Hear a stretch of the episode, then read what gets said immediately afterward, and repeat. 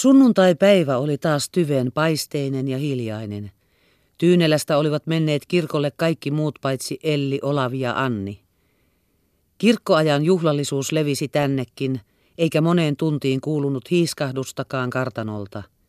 Ei muuta kuin hevosen kellon kalahdushaasta, jossa se veräjän suulla seisten piti pyhäänsä sekin, ja tuon tuostakin pudisti kärpäsiä luotaan. Olavi oli ollut yöllä nuottamiesten mukana järvellä ja nukkui nyt. Elli lepäsi puutarhassa suuren pihlajan siimeksessä ja luki. Hän oli nyt täydellisesti tyytyväinen ja onnellinen. Hän oli päässyt selville tunteestaan, hän tunnusti sen itselleen. Se ei häntä vaivannut, sillä hän ei siinä nähnyt muuta kuin hellyyttä ja osanottoa, ja hän kutsui sitä ystävyydeksi. Eikä hän halunnut sitä miksikään muuksi muuttaakaan. Hän olisi mielestään ollut valmis tyytymään kuinka vähäiseen vastarakkauteen tahansa.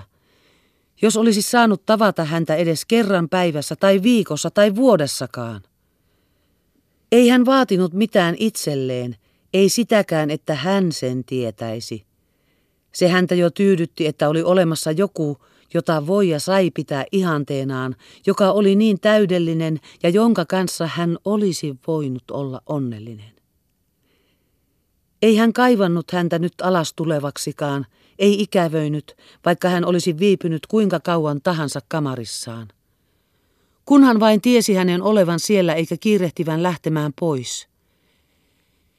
Ehkei hän kiirehtisikään, ehkä viipyisi koko kesän ja syksyn ja kenties talvenkin, sillä olihan hän sanonut, että hänen olonsa Helsingissä ei ole hänen töittensä tähden välttämätön.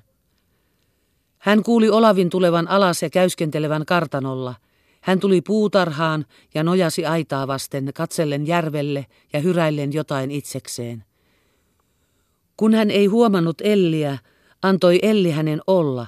Ei mennyt hänen luokseen, vaan katseli ja ihaili häntä piilopaikastaan.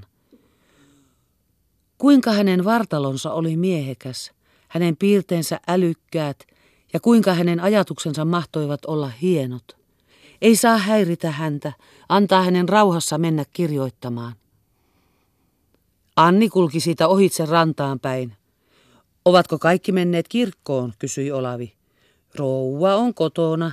Ja missä hän on? En tiedä, minne olisi pistäytynyt. Elli istui rävähtämättä ja Olavi meni verkalleen takaisin kamariinsa. Ei hän tahtonut kuvitella sitä mahdolliseksi, että Olavikin häntä rakastaisi.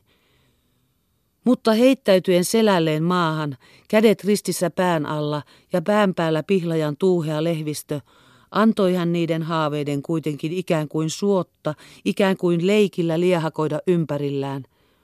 Voihan sitä ajatella haaveilla, uskotella itselleen.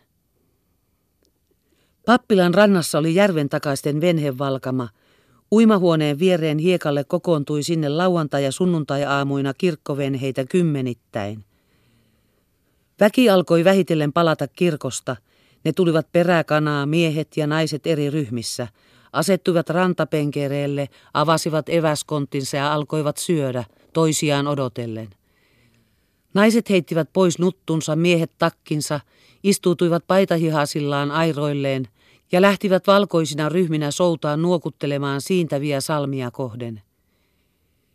Elli oli laskeutunut muutaman tutun emännän kanssa rantaveräjälle. Olavikin ilmestyi siihen venheiden lähtöä katsomaan. Ettekö te lähdekään, kysyi Elli eräältä ryhmältä, joka vielä virkaili rannalla. Mehän odotamme pastoria. Tuleeko hän teidän mukaanne? Meillähän on huomenna kesäkinkerit. Elli oli aivan unohtanut sen. Nythän ne näet alkavat ja niitä kestää useampia viikkoja.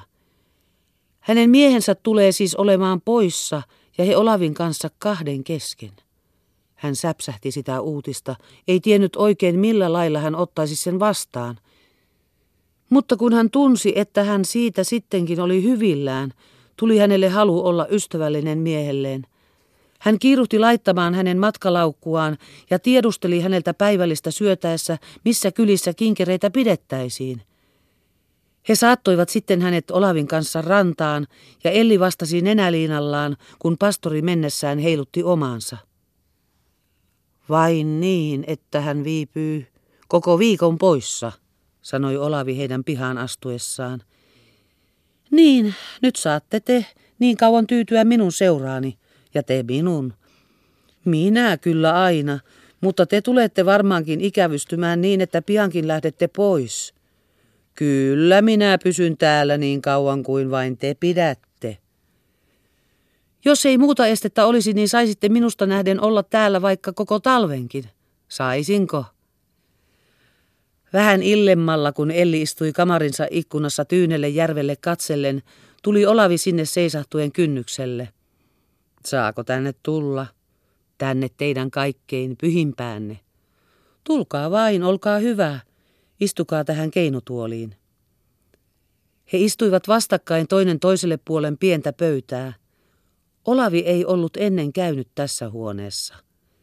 Elli seurasi uteliaasti hänen silmäyksiään, kun hän tarkasteli kattoa ja seiniä, joilla riippui muutamia öljypainotauluja, ja näki hienon ivahymyn vivahduksen hänen huulillaan, kun hän keksi siunaavan vapahtajan kuvan vuoteiden yläpuolella.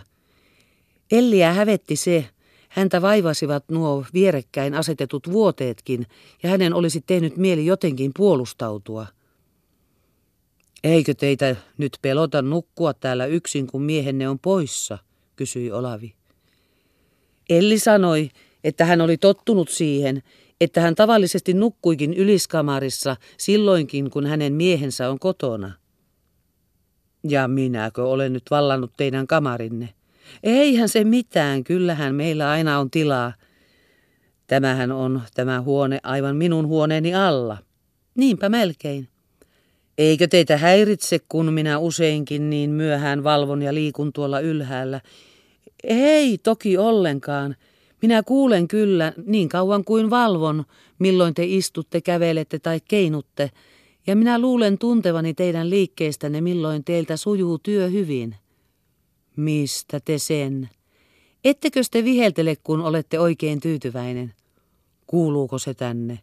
Kuuluu se kaikki, varsinkin kun molemmat ikkunat ovat auki. Kävi askelia verannalla ja samassa juoksi piika ilmoittamaan, että tulee vieraita. Elli nousi mennäkseen saliin, mutta kynnyksellä tuli häntä vastaan jo neiti Liina ja hänen jäljessään hänen veljensä herra Tavela ja tuomarin neiti. No, otetaanko vieraita vastaan, kysyi neiti Liina. Tulemmeko ehkä sopimattomasti? Elli ja hän tervehtivät toisiaan tavattoman hellästi ja hertaisesti, mutta nähtävästi kuitenkin vähän teeskennellen iloaan kumpainenkin. Olkaa hyvä ja käykää vain sisään kaikki, vai menisimmekö ulos verannalle? Mennään verannalle. Kun oli asetuttu istumaan, kääntyi neiti Liina Olavin puoleen ja kysyi, tekö täällä nyt olette isäntänä? Herra Kalm, se nyt on isäntänä niin kauan kuin mieheni on poissa, kiiruhti Elli sanomaan. Teidän velvollisuutenne, herra Kalm, on nyt huvittaa herroja ja erittäinkin naisia. Minä annan teille täyden isäntävallan talossani niin kauaksi. Mutta jos minä en annakaan sitä sitten enää takaisin, leikitsi Olavi muiden nauraessa ja meni noutamaan herroille tupakkaa.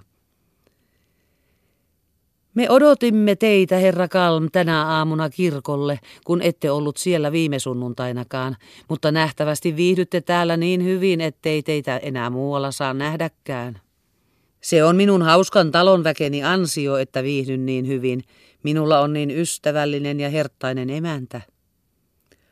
Nyt te teette pilkkaa meistä, herra Kalm. Elkää uskoko häntä. Hän istuu enimmäkseen vain ylhäällä kamarissaan ja huvittelee itse parhaiten itseään.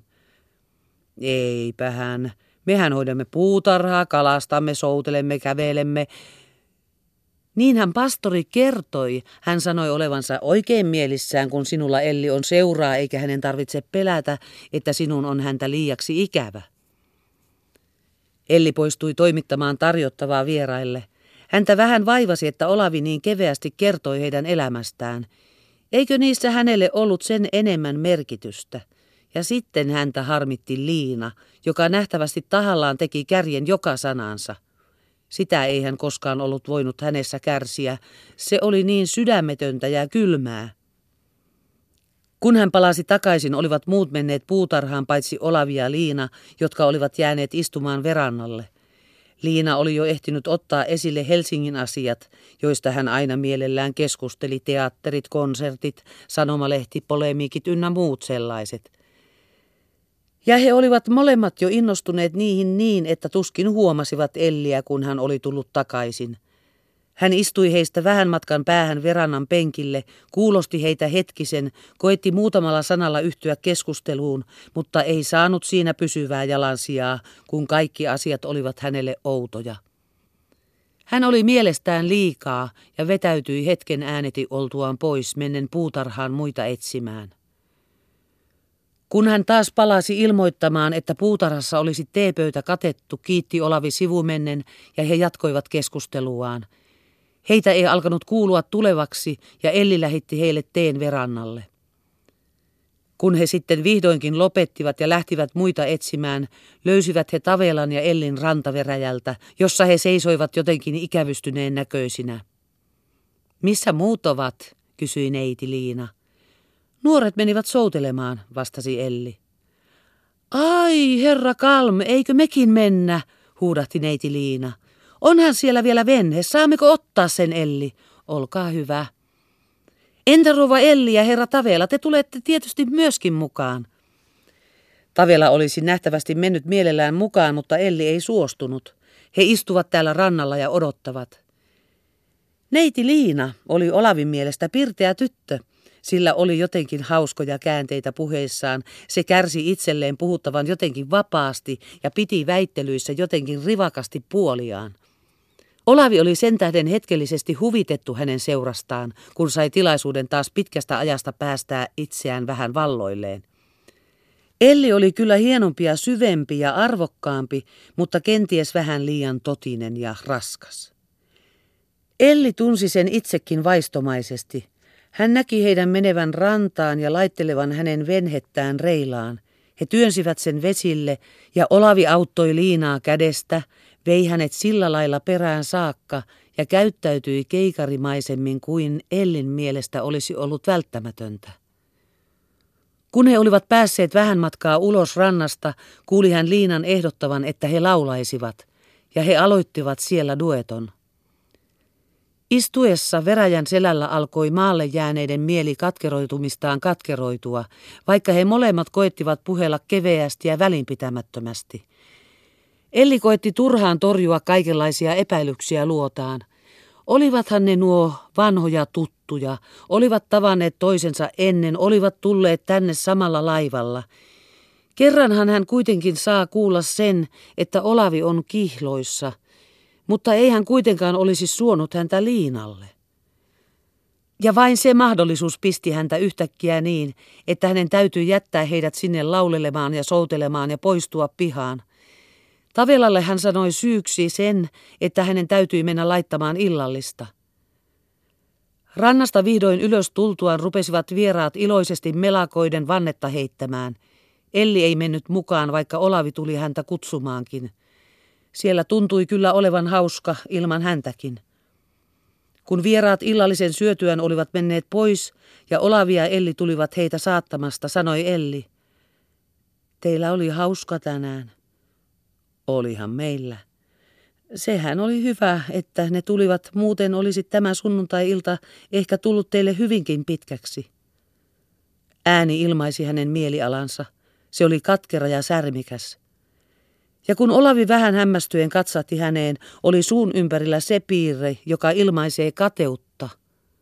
Olisiko niin? Voisiko se olla mahdollista? Jotain semmoista oli hän vähän alkanut aavistaa. Hän yhtäkkiä herkistyi ja lämpeni. Hänen tuli sääli häntä. Hänellä olisi tehnyt mieli tarttua häntä olkapäihin, pudistaa hänestä pois kaikki sellaiset luulot ja vakuuttaa... Mutta mitä hän olisi vakuuttanut? Sitäkö, ettei hän suinkaan ollut rakastunut neiti Liinaan? Eihän hän ollutkaan, mutta miten hän voisi... Hänelle tuli sanomaton halu olla iloinen. Hän koetti puhua Ellille kaikenlaista hupaista kotiin mennessä, mutta ei saanut häntä sulamaan. Maata mennessä heitti hän hänelle hyvästin tavallista sydämellisemmin ja koetti saada hänet vaihtamaan syvää silmäystä. Mutta Elli ei nostanut silmiään ja tuskin vastasi.